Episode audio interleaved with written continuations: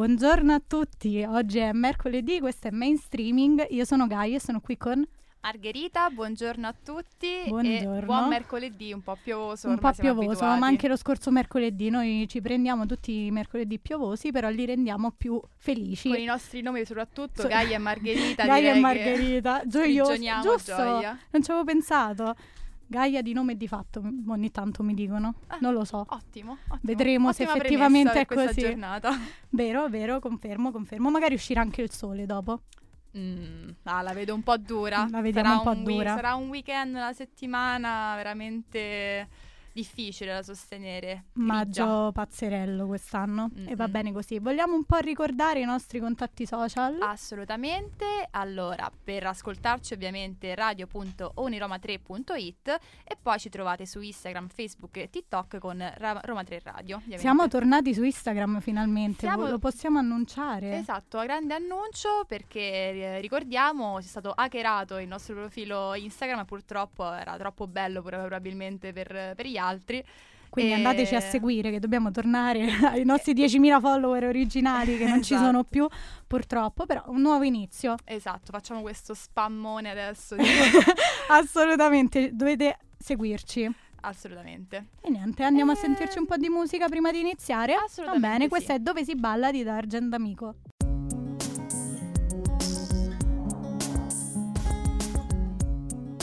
RTR Roma 3 Radio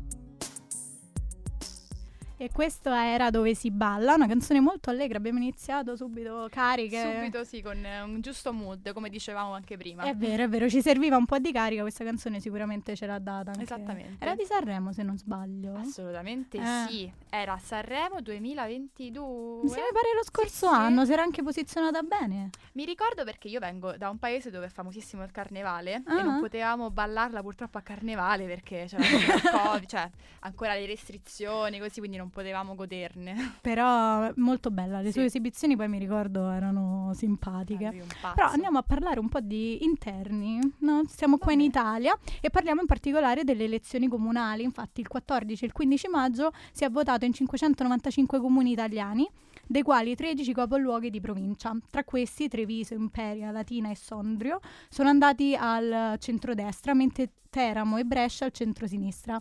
Gli altri capoluoghi, Brindisi, Ancona, Siena, Vicenza, Massa e Pisa, invece si avviano verso i ballottaggi che sono in programma il 28 e il 29 maggio. Su 4,5 milioni circa di cittadini chiamati alle urne, il totale degli elettori che si è recato ai seggi è stato il 59,03% eh, per essere proprio precisi, Ehm, due punti percentuali in meno rispetto alle am- amministrative di cinque anni fa, che registrano, che eh, che registrarono un'affluenza al 61,22%. E i risultati del primo turno delle elezioni comunali sembrano aver soddisfatto sia il centrosinistra che il centrodestra.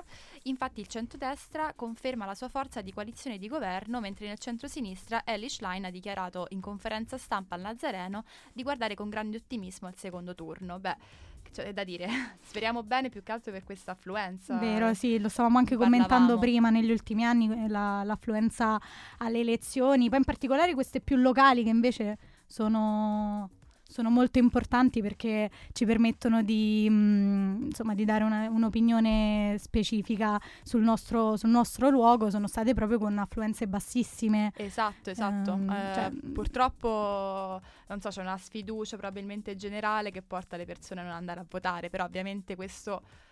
Però è importante votare perché sennò non, non cambia niente. Cioè, eh, Esatto. la sfiducia la, la capisco anche, cioè anche Esatto, giustificata. ma a maggior ragione. A maggior no? ragione, diciamo che se vuoi Abbiamo modificare quest'arma. qualcosa, il tuo strumento è il Esatto, voto, è solo con esatto. quello. È un diritto, ma è anche un dovere. Vero? Giustissimo. E passiamo invece a un'altra quessione abbastanza calda in questi ultimi giorni, soprattutto che è quella del caro affitti. Infatti il governo ha dovuto ritia- ritirare per poi spostare l'en- l'emendamento che sbloccava i 660 milioni previsti dal PNRR per gli alloggi degli studenti, approvato giovedì scorso dal Consiglio dei Ministri. La proposta di modifica era stata inizialmente presentata nel decreto pubblica amministrazione insieme a quella sulla parità di genere negli appalti, dichiarata inammissibile. Proprio per evitare il rischio che il decreto potesse essere dichiarato inammissibile per estranità di materia, l'esecutivo ha annunciato l'intenzione di spostare i contenuti dell'emendamento nel decreto su enti pubblici e solidarietà sociale. La scelta sembra sia stata presa per garantire una maggiore attinenza materiale tra la proposta e il decreto e ribadisce la volontà del governo di procedere con le risorse per gli alloggi degli studenti. Gli universitari intanto continuano con le proteste contro il caro affitti. Proprio per ieri, infatti, il gruppo Cambiare Rotta aveva indetto una mobilitazione nazionale sotto le sedi delle regioni di tutta Italia. Ecco che dire, è una questione che riguarda un po' tutti noi, ovviamente noi studenti sappiamo benissimo che gli affitti sono folli e anche le, le, dimore spesso offerte sono molto fatiscenti. Magari. Vero, purtroppo io ho letto molti commenti, soprattutto da persone di generazioni uh, insomma più grandi, uh, che non, non, mi sono piaciute, non hanno capu- capito l'importanza in realtà di questa, di questa tematica. E, ehm, eh. Purtroppo invece è, è, importante perché riguarda i giovani. È importantissimo, purtroppo dobbiamo stopparci adesso per mandare sì, ci manda la regia, ci sta mandando Blue Jeans con Rana Del Rey.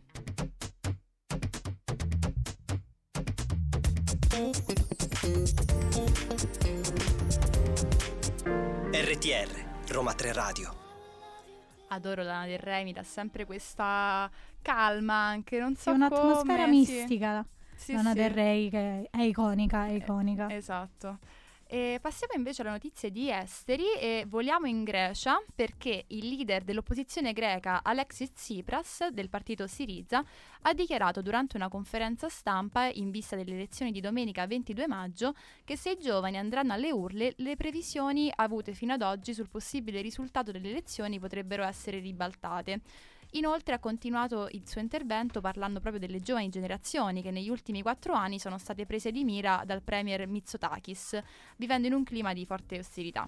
Tsipras ha poi ricordato che nei sondaggi tra gli elettori tra i 17 e i 45 anni il suo partito ha un significato vantaggio e ribadisce che la linea politica che vorrebbe attuare è progressista e più affine alle esigenze giovanili. Sempre in base ai sondaggi il partito conservatore attualmente al governo ne ha dimostrato Crati eh, è in testa con uno stacco di 6 punti circa su Siriza. Ecco, anche prima parlavamo di giovani e di affluenza, diciamo che più o meno questa notizia un po' racchiude entrambe le notizie è precedenti vero. perché eh, Tsipras vuole appunto puntare sull'affluenza ma quella giovanile, quella che riuscirà magari a dare un risalto maggiore alle sue politiche, ecco, punta su... Sì, ma poi come dicevamo noi, i giovani sono un po' il futuro, quindi è, se vuoi cambiare le cose non ti va bene il partito conservatore, vai a votare e Ovviamente, è ovviamente. È sempre buono puntare su noi giovani, anche se spesso nessuno oh. no, eh, non, non, non, ci crede in noi. Ecco. esatto. E invece purtroppo torniamo a Kiev perché il presidente ucraino Zelensky, dopo le visite in Italia, in Germania, in Francia e in Regno Unito, appena arrivato a Kiev ha riunito gli alti comandi dell'esercito e le motivazioni di tali convocazioni sono principalmente due, sia per informarli sul programma di fornitura di armi e munizioni occidentali, sia per avere notizie dello ostilità in corso sulle linee del fronte. Le truppe russe hanno lanciato nella notte del 16 maggio 18 missili contro l'Ucraina. Secondo le prime informazioni, la difesa aerea ucraina ha, diffuso, ha distrutto la maggior parte dei droni e dei missili russi, i cui detriti sono caduti in diversi distretti. I danni maggiori sono stati segnalati nel, discre- nel distretto di Solamiansky, uh, dove è scoppiato un incendio in un edificio non residenziale.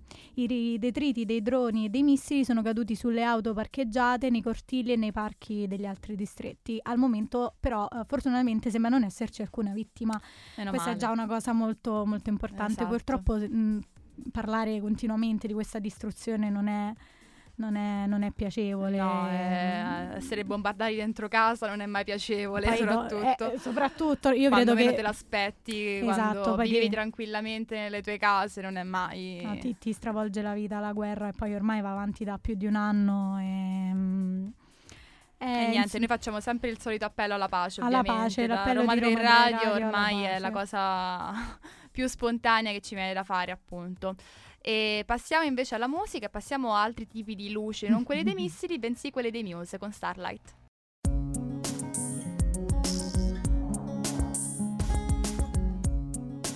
RTR Roma 3 Radio Questa era Starlight dei Muse che noi abbiamo apprezzato molto, infatti Bellissima. durante la musica abbiamo ballato, ci È è una di piaciuta quelle molto. canzoni che resteranno per sempre. Infatti, non come quella da Aiello. No. Scusate fan di Aiello, ma io ho un grandissimo problema che si chiama proprio Aiello. Eh, Va bene, fortunatamente c'erano i Muse. L'abbiamo cambiata, mi esatto. dispiace. Non Se l'aspettavate, non la troverete. non almeno il mercoledì, quando c'è Margherita in voce. esatto, mi dispiace. Però eh, torniamo a Roma. Infatti, eh, diciamo che Panda e Compass sono i modelli di auto più vandalizzati dalla banda del pit stop. Te Mm. l'aspettavi? No, mai sentita. Neanche io, curiosa, però. Noi scopriamo sempre cose nuove qui. Questo, ehm, questo nome se lo sono guadagnati agendo in poco tempo, ma riuscendo a procurare comunque migliaia di danni rompendo finestrini e smontando il computer integrato nelle, audio- nelle auto di nuova generazione. Nonostante ciò non sono più solo le macchine ibride a essere vandalizzate e il raggio si sta estendendo alle 500, rimanendo affezionati anche al classico furto degli pneumatici. E numerose sono anche le segnalazioni poi ovviamente dei residenti che eh, specialmente nella zona di Monte Sacro, quindi attenzione, che hanno trovato veicoli senza stereo e altri senza gomme, supponendo che il maltempo abbia aiutato i ladri ad agire anche in vie di passaggio in cui normalmente sarebbe più difficile passare inosservati. I cittadini sono sconsolati dalla mancanza di tutele da parte delle forze dell'ordine, incrementata anche dall'aumento dei furti negli appartamenti. Mamma mia, il mio più grande incubo quando quando ho la macchina a Roma, no, è proprio la macchina. La Cioè, macchina. e andare a dove l'ho parcheggiata, a ricordarmi dove l'ho parcheggiata e poi ritrovarla. No, no, ma eh, mio padre hanno staccato tutti gli specchietti, cioè Eh. sia il vetro, cioè prima il retro, Incredibile. eh, non so che cosa ci fanno, forse se lo montano Ma sulle infatti loro raccon- macchine. raccontavo prima, ti raccontavo prima Eh. che eh, ultimamente a quanto pare chi ha una smart, eh, la scritta smart dietro la macchina viene rubata, che ne so, una S, una T. Per Vogliono fare essere intelligenti anche loro, cosa, sì. rubare smart come, come scritta. No- non lo so, noi ci auguriamo che finiscano queste cose anche perché insomma Beh, la macchina, certo, cioè te la, eh. la lasci Sono lì bella cose intonsa. Eh, ma poi la lasci Certo. lì, ti fidi del parcheggio Certo. e invece poi non la trovi, trovi più i pezzi. Assolutamente. Però andiamo su insomma notizie un po' più allegre perché oggi 17 maggio è la giornata internazionale contro l'omo, lesbo, bi, transfobia e il sindaco Gualtieri ha deciso di presentare proprio questa mattina alle 10 i progetti destinati a supportare la comunità LGBTQ+. Sono già stati inviati diversi progetti anche grazie all'aiuto della Gay Helpline, il Contact Center cittadino anti-omofobia e transfobia che si può contattare al numero verde 800 713 713. Ovunque sono state organizzate attività per questa giornata, in Puglia sono state organizzate sessioni di preghiera dalla comunità dei cristiani LGBT, mentre la curia di Bari si è dissociata spaventata dal linguaggio inclusivo e dalla colonizzazione ideologica menz- menzionata da Papa Francesco. In contrapposizione a ciò, al Parlamento europeo sarà allestita una mostra di Elizabeth Olson, il cui tema centrale è la, la raffigurazio- ra- raffigurazione, riesco a dirlo, di Cristo con persone LGBT, a sostegno dell'idea di un amore rivolto a chiunque, nonostante l'iconografia classica non lo metta in luce. Tra i progetti presentati a Roma prende vita oggi, presso la Casa della Salute di Ostia, lo sportello LGBTQ+, che servirà tutto il decimo municipio. Bene, dai. No, queste, queste iniziative sono molto importanti, soprattutto quando ancora si parla di colonizzazione ideologica dello e- spavento e- e- non lo so, comune. si è spaventati dal linguaggio inclusivo. Non, cioè, non voglio commentare di più, forse è, è meglio. Non è la Passiamo- sede giusta. Passiamo allo stato sociale, dai. Mm, giusto, giusto. Che benessere.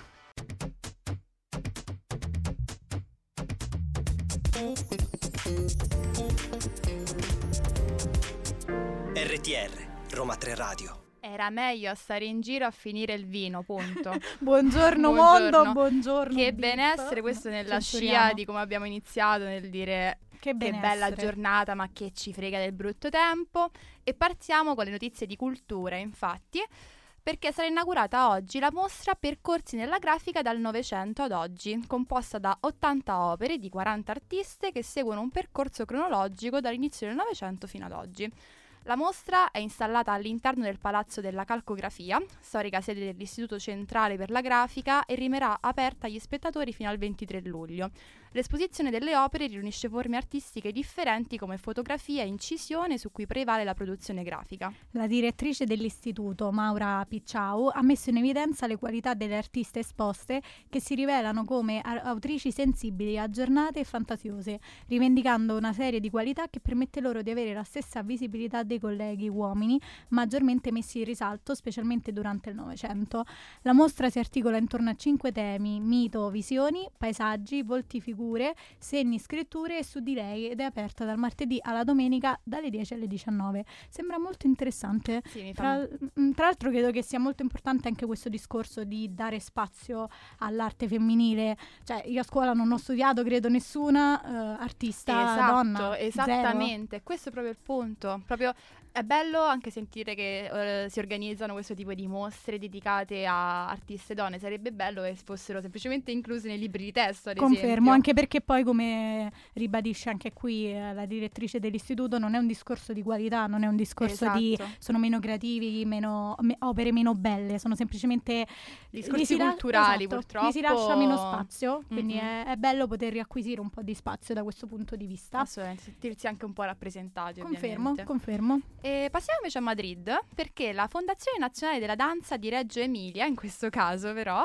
sarà il Mhm. 17 maggio al Palacio de Abrantes di Madrid, con lo spettacolo Microdanze, un'esperienza unica che offre agli spettatori la possibilità di riscoprire il valore della danza. I due danzatori e protagonisti della scena, Vittoria Franchina ed Edoardo Brovardi, interpretano Yes Yes Ballerino, un passo a due, di Diego Tortelli. Mi è piaciuto come hai letto questo, questo titolo, molta- bellissimo, bellissimo, l'hai passo di sentito? L'hai sentito dentro.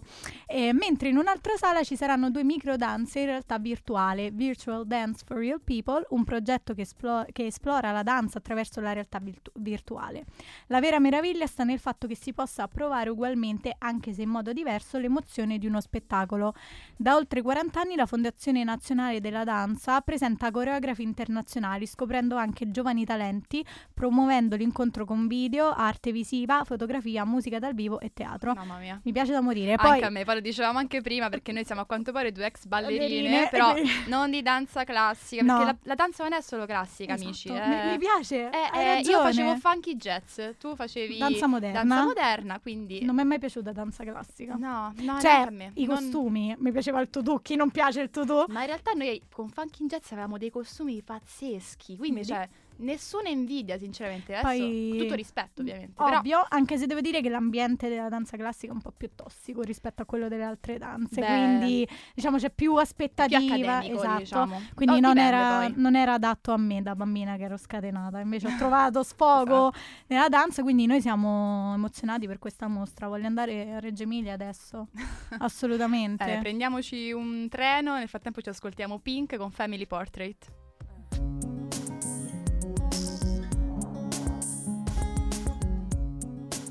RTR Roma 3 Radio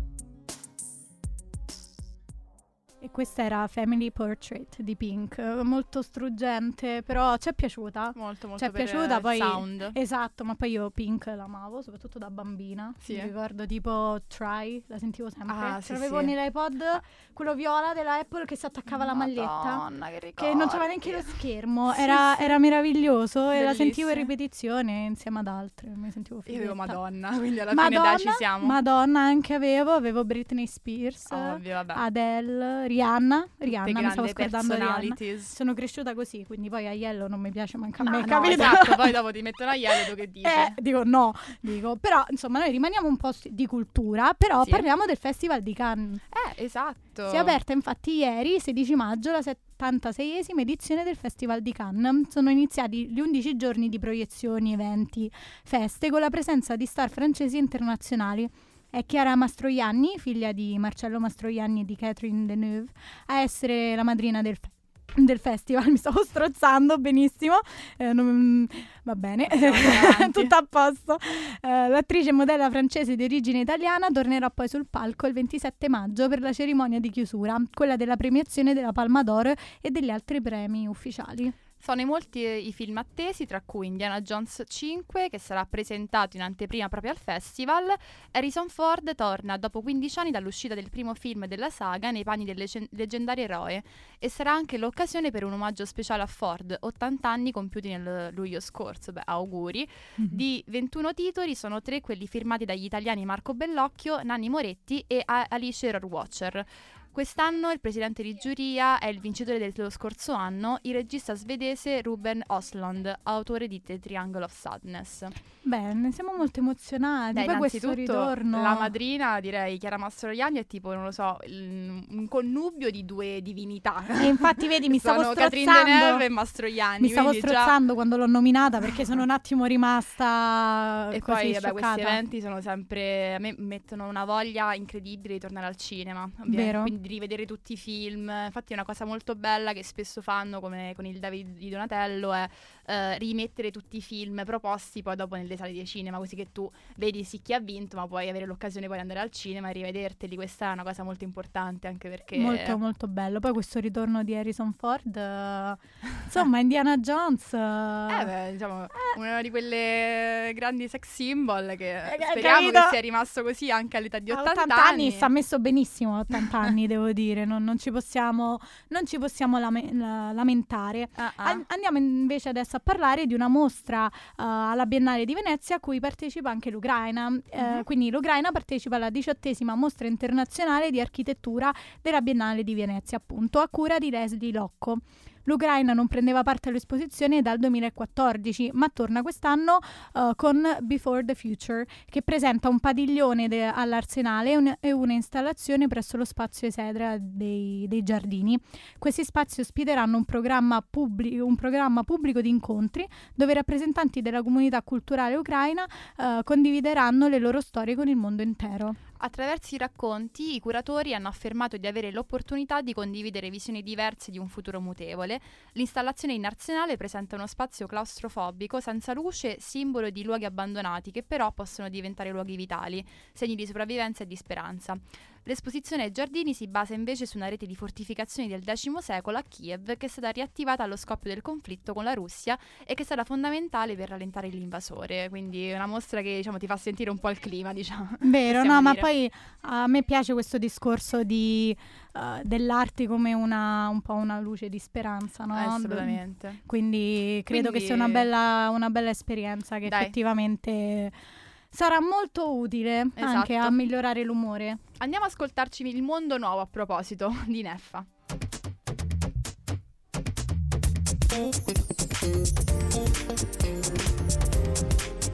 RTR, Roma 3 Radio. E adesso è arrivato il momento dello sport, ma uno sport non il calcio, miei cari, è il momento di parlare di ciclismo perché il Giro d'Italia, eh, siamo diciamo alla quanta edizione? Non Ta- ho idea. tantissime. Comunque il danese Magnus Kort Nielsen ieri ha vinto la decima tappa del Giro d'Italia. E lo scandiano Iareggio di 196 km e 2600 metri di dislivello.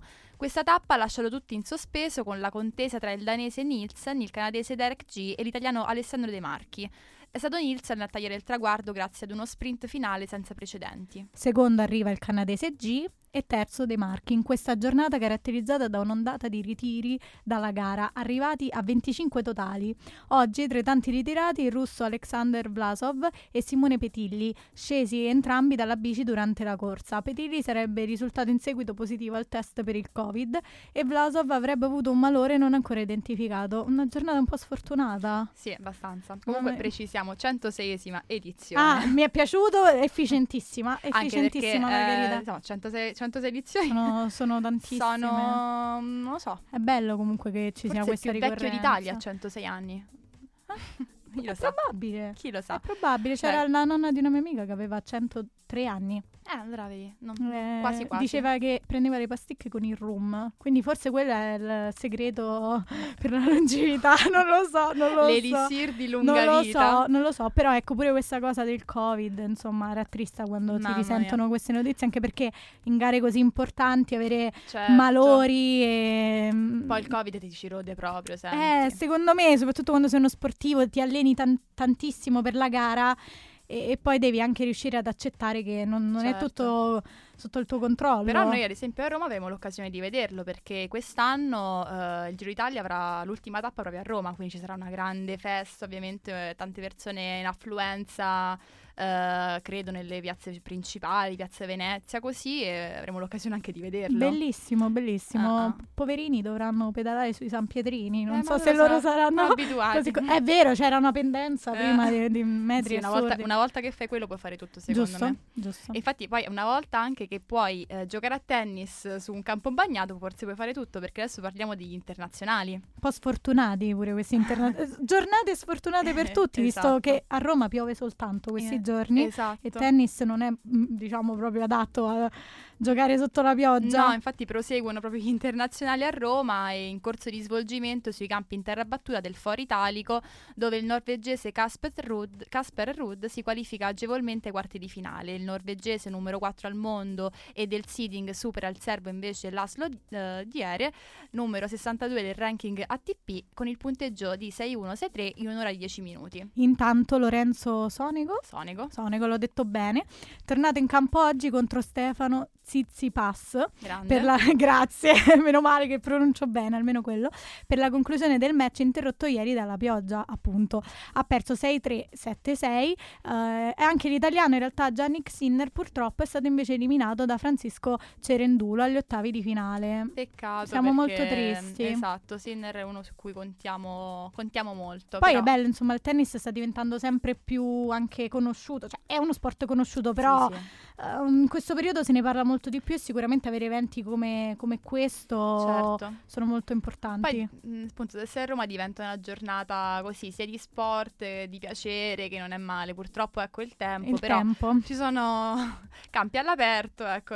Sì, io penso solo tipo, di vederlo, ai però. giocatori di calcio che pure se c'è la neve loro, loro Esatto, giocano. Esatto. Cioè, vedi infatti- ogni tanto le partite in tv, cioè, non lo so, la pioggia ha dirotto i giocatori che comunque persistono durante le loro partite. Esatto, loro sono fortunati perché almeno gli annullano la partita e chi si è visto si è vero, è vero. Passiamo agli U2.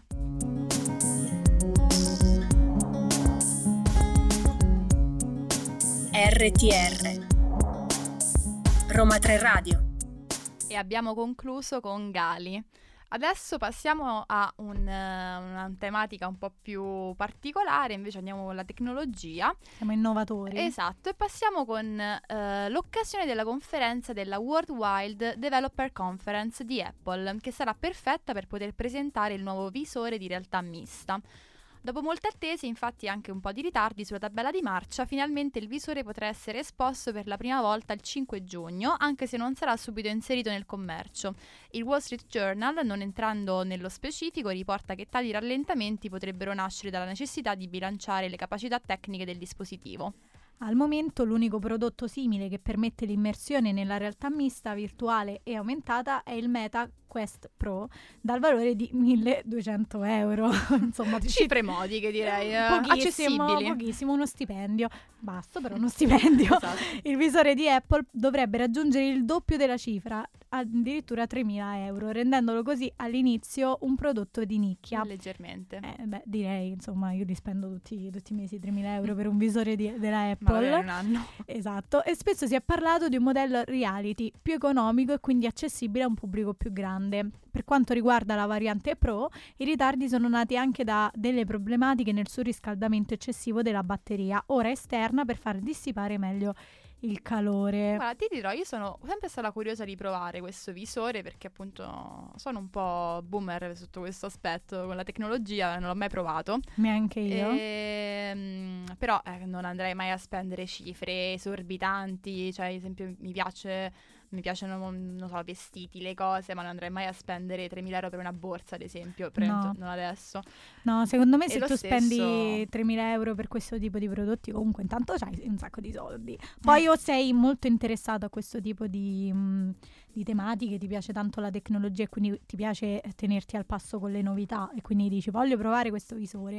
Effettivamente neanche io l'ho mai Però provato. questo è una cosa che hanno fatto un po' tutti gli innovatori agli inizi, ovviamente, no? Quando proponi una cosa nuova nel mercato e ha qualità, ovviamente all'inizio deve valere il costo che, che vale effettivamente. Poi comunque se pensi... Poi con il tempo, magari se diventa un po' più mainstream, Mm. così le, le cifre non possono che abbassarsi, No, no, no, altrimenti sarà forza. impossibile. Anche è vero che i telefoni della Apple non è che costino tanto di Esatto. meno, se già pensi Io comunque mi mantengo con il mio SE che è ancora tipo un eh, iPhone Wow. 8, ma io avevo il, quello che era il vecchio iPhone 5, l'avrei tenuto a vita.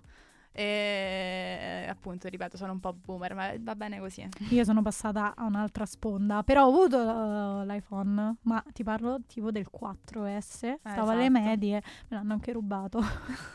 non ho fatto una bella fine, che poi era Ovvio. già obsoleto quando me l'hanno rubato, perché ti parlo di anni dopo, ce l'avevo già da boh, forse Come la T 4 della scritta smart. Come la T inutile, della scritta smart, inutile perché era- si stava anche rompendo, quindi cioè, diciamo è stato traumatico, però alla fine era, era arrivato. Esatto. Quindi non, non lo so cosa ci hanno fatto. non lo so. Andavo in giro con Comunque- la cover della bandiera inglese dietro. Eh, Questo è super anni Perché- 2010.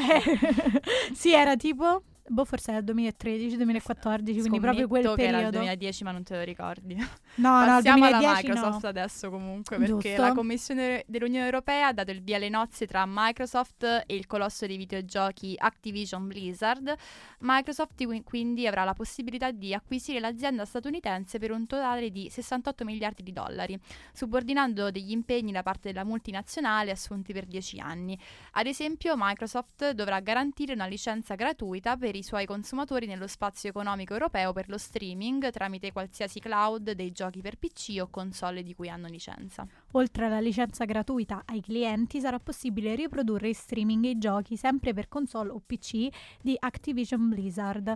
Dopo questa manovra economica e strategica, le due aziende hanno visto negli ultimi giorni un aumento della loro quota in borsa. In un momento critico e di debolezza per i listini americani, i titoli di Action Vision salgono a Wall Street dello 0,81% e quelli di, di Microsoft allo 0,21%. Vabbè, buon per loro.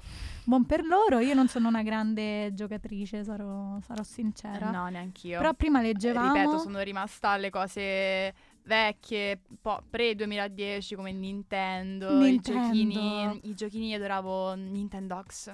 A me non ha mai funzionato. Crossing, queste cose qui, quindi sono rimasta purtroppo, mi dispiace cari ascoltatori, sempre un po' indietro. Eh, sì, siamo boomer purtroppo, però avevo, ho letto prima che un gruppo, che appunto un'azienda che fa parte del gruppo, um, è quella che ha prodotto Candy Crush Saga, cioè eh, esatto, quindi cioè, quello è un grande Insomma, successone eh, anche nei giovani. mia, mia mamma. Eh, esatto, poi dopo è passato Mia un po' alle mamma. madri. Però devo dire, a me fa arrabbiare, perché dopo un po' se tu avanzi con i livelli, non che io, io non sono avanzata, però vedo proprio che a un certo punto decide che devi perdere. E quindi Ah. cioè, no- dovrebbe essere un gioco un rilassante. sabotaggio, tu dici? Sì, ti fa fare i livelli 3000 volte. Ah, per forza. pu- Perché sennò può dopo non- andare avanti così. Esatto, non ti infatti. puoi distaccare, quindi no- un gioco che dovrebbe essere rilassante con le caramelline colorate No, diventa tipo che vuoi lanciare il No, no, telefono. no, esatto. eh, capita che le madri siano ancora no, più isteriche, magari dopo questo. dopo aver No, mia giocato. madre lo usa con, con Relax, poi ci sono anche altri tipi di quel genere, tipo quello su- con gli animaletti, cioè ha lasciato Va- le varianti. caramelle per i cubetti con sopra gli animaletti che li devi salvare. Cioè, ci sono tutte queste, queste varianti, però ascoltiamoci un po' di musica direi. Vai, con i è la- grandi. Lasciala andare.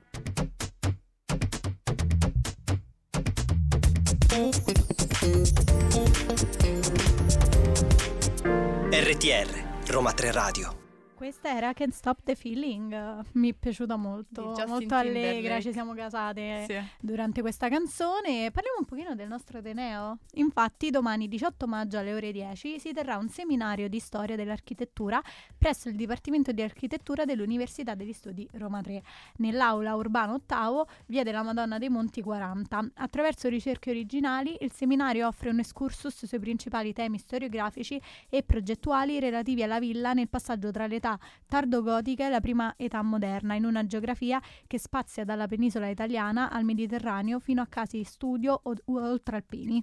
Dopo i saluti istituzionali e un'introduzione a cura di Francesca Mattei, il programma prevede quindi diversi interventi da parte di ospiti internazionali e non, seguiti da dibattiti sui temi dell'architettura, della cultura e dell'abitare. La partecipazione è senza prenotazione fino ad esaurimento posti. Per maggiori informazioni è possibile rivolgersi a Giorgia Aureli tramite l'email giorgia.aureli-uniroma3.it. Beh, una bellissima iniziativa, Bellissima sempre iniziativa, infatti. mm, a livello storico e anche a livello del nostro territorio. Poi di architettura è sempre molto interessante, no? Esatto, Magari anche esatto. forse perché nel nostro caso è un po' lontana dalla nostra dimensione, quindi può essere Eh, che ci certo, incuriosisce un certo, pochino. la matematica che non abbiamo Eh, voluto fare. No, no, io sono scappata dalla matematica, quindi capisco. Esatto. E, sempre giovedì 18 maggio, dalle ore 9.30 alle 14, si svolgerà invece il Career Day, proietta il tuo futuro nel mondo globale, organizzato dal Dipartimento di Scienze Politiche insieme a Porta Futuro Lazio. I partecipanti potranno visitare i desk delle aziende e consegnare il proprio curriculum. La partecipazione vale ai fini del percorso Soft Skill attivato con Porta Futuro Lazio Roma 3 e permetterà l'acquisizione di un CFU per coloro che saranno presenti all'evento di inaugurazione e svolgeranno almeno un colloquio con una delle aziende e organizzazioni coinvolte. Per partecipare è necessario prenotarsi tramite il link presente nella locandina reperibile nella sezione eventi della pagina di Ateneo Roma 3.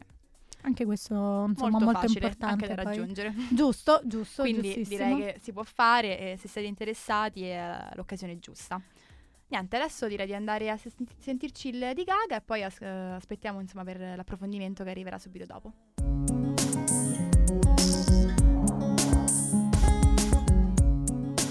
RTR Roma 3 Radio. E dopo questa canzone strappalacrime possiamo parlare invece del- dell'approfondimento che riguarda eh, un evento che si terrà domani, 18 maggio, al Teatro Palladium. E l'evento riguarderà la presentazione della rivista online Storie, scritto Story 3, e del nuovo laboratorio di giornalismo realizzato in collaborazione con l'Università di Roma 3 e coordinato dal professore Daniele Balicco che infatti abbiamo qui in, eh, in chiamata.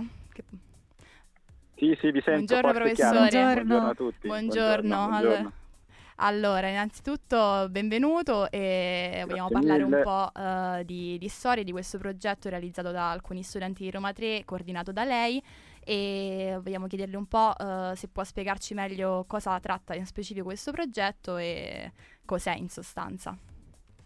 Sì, allora il progetto è nato di fatto l'anno scorso, alla fine dell'anno scorso, è un gruppo di studenti che hanno seguito tra l'altro il mio corso in forme civili e scrittura giornalistica ed è di fatto un, un laboratorio di scrittura di reportage, nasce così. L'idea è quella di provare a raccontare soprattutto la città, non solo, alcuni reportage in realtà si muovono anche in un ambito più grande, alcuni dei ragazzi sono stati addirittura in Polonia appena scoppiata la guerra a intervistare profughi. E in linea di massima però la maggior parte dei reportage ovviamente si muovono sulla, sulla città di Roma e, e quindi è un tentativo di raccontare la città eh, attraverso fotografie e attraverso racconti, cercando storie, appunto storie, da, eh, che siano significative appunto da raccontare. Il laboratorio nasce, come vi dicevo, alla fine dell'anno scorso e- ed è un laboratorio che poi negli ultimi mesi è stato anche affiancato da un giornalista RAI, eh, Luca Rosini, che lavora per RAI 1 adesso, ma ha lavorato anche per Rai 2, e, mh, che ha affiancato il mio lavoro di coordinamento con una supervisione di tutta la scrittura dei reportage e anche della- delle fotografie con cui i reportage sono accompagnati. Quindi cosa succederà fondamentalmente domani? Alle 11 presentiamo il, il gruppo, tutta la redazione, che è composta più o meno da una quindicina di studenti, eh, presentiamo anche il sito che è stato integralmente costruito eh, da noi e dagli studenti, in particolar modo da- dagli studenti, gli studenti che hanno costruito tutto, non li abbiamo solo seguiti, e poi eh, faremo vedere alcuni reportage per poi presentare poi uno dei lavori, degli ultimi lavori di, di Luca Rosini, che è un documentarista, oltre ad essere un giornalista, e questo documentario si intitola La paranza della bellezza, prodotto da Rai 2, ed è un documentario che racconta fondamentalmente del riscatto sociale del quartiere Sanità di Napoli ad opera di una cooperativa di ragazzi che in questi ultimi anni è riuscita a trasformare radicalmente un quartiere molto difficile di Napoli che in questi anni invece, grazie anche al lavoro di questa cooperativa, è riuscito un po' a riscattarsi. E l'idea è anche quello di, siccome in, sala ci sarà oltre a Luca Rosini, cioè il documentarista, anche una parte dei ragazzi che hanno partecipato al documentario, che fanno parte di questa cooperativa, l'idea è comunque di fare un confronto tra questo progetto di rilancio appunto di questo quartiere e il gruppo di storie, quindi un gruppo di ragazzi più o meno coetanei che cercano una forma di autoformazione, anche se volete, di portare avanti un progetto di riscatto anche della scrittura giornalistica, della scrittura di reportage e quant'altro. Quindi Professore, questa è un po' la giornata. Sì. molto- il progetto sembra molto molto interessante e noi continueremo a parlarne dopo, un breve, eh, dopo una breve pausa musicale.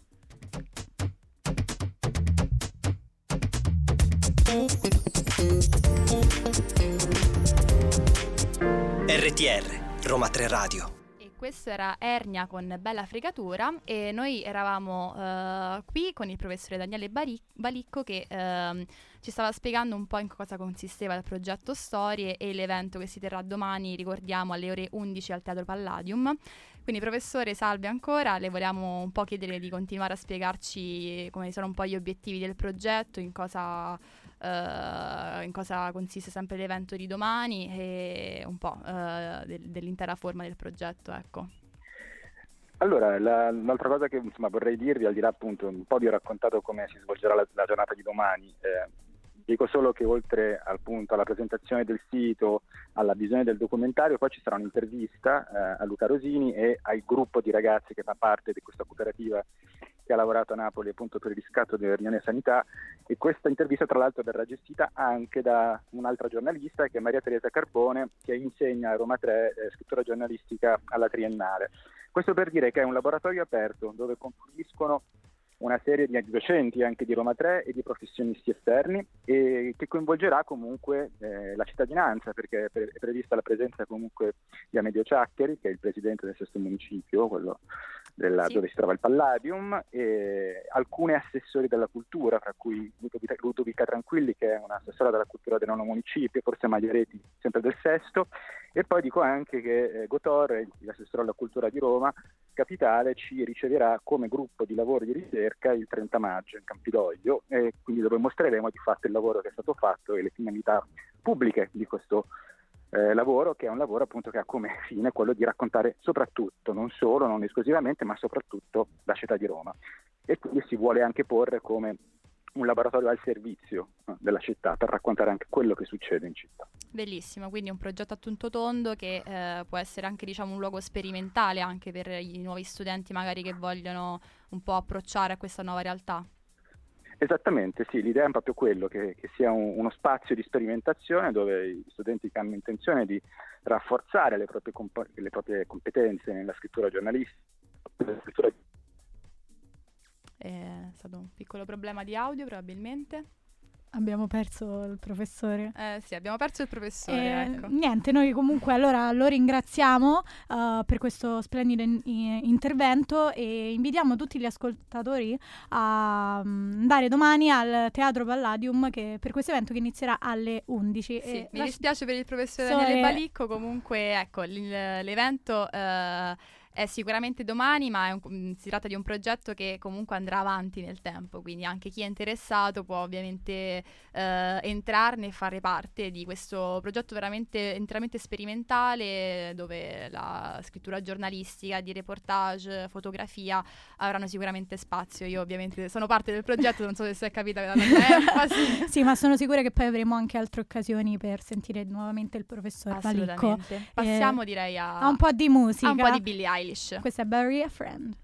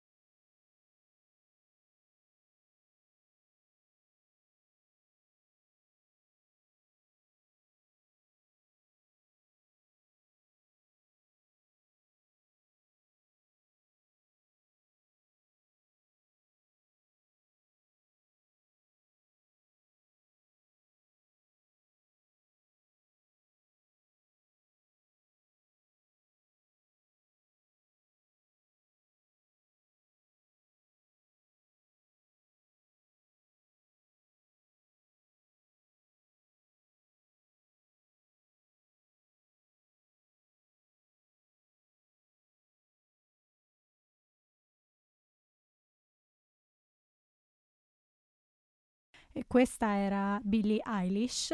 Noi siamo arrivati alla fine. Oh, tristemente. Eh, purtroppo siamo tristi perché è stata una puntata ricchissima. Sì, è vero, abbiamo Cioè, veramente fatto di tutto, parlato, Parlato di tutto, soprattutto. soprattutto. Coordinatissime. Ormai Possiamo fare i unica- coretti. Esatto, unica sintonia. Sì, ci hanno legato tantissimo questa, quest'ora È partito dal mezzo nome. di mainstream. Giusto? Giusto, Margherita e Gaia. Bene, allora niente, noi non possiamo fare altro che salutarvi, augurarvi un buon mercoledì. eh, Allora, noi salutiamo intanto e ringraziamo la nostra redazione. Quindi ringraziamo Arianna, Simone, eh, Valeria, Alessandra che oggi non c'era insieme a Irene. Veronica Esatto, e, e Martina. e Martina. E ringraziamo Alessia in, in regia che ci ha dovuto sopportare, sopportare anche questi problemi tecnici. visto i nostri bacetti. I nostri, i nostri bacetti, sì. Sì, purtroppo dovreste Sono vedere cosa succede, esatto. cosa succede nel backstage durante la musica qui a Roma 3 Radio e mm, ringraziamo ancora il professore Balicco. Esatto. E mm, vi ricordiamo E- che potete ascoltarci in diretta appunto su eh, radio.uniroma3 eh, it e potete poi ascoltarci sul podcast. Esatto, che- recuperare così la esatto. puntata se proprio O- siete dei grandi estimatori delle nostre voci. Esatto, se volete anche riascoltarci, ci trovate lì. E poi ricordiamo che oggi pomeriggio dalle 15 alle 16 c'è Babel Songs e dalle 16 alle 17 Go Check Yourself. Nonché poi il mail streaming che tornerà venerdì. Venerdì, perché noi ci siamo sempre. E noi infatti ci ritorneremo invece E mercoledì. io ringrazio te, E Margherita. anche io ringrazio te Gaia, è stata anche per me una bella scoperta. E quindi noi ci vediamo settimana prossima, anzi ci sentiamo settimana prossima. Perfetto, alla prossima. Ciao!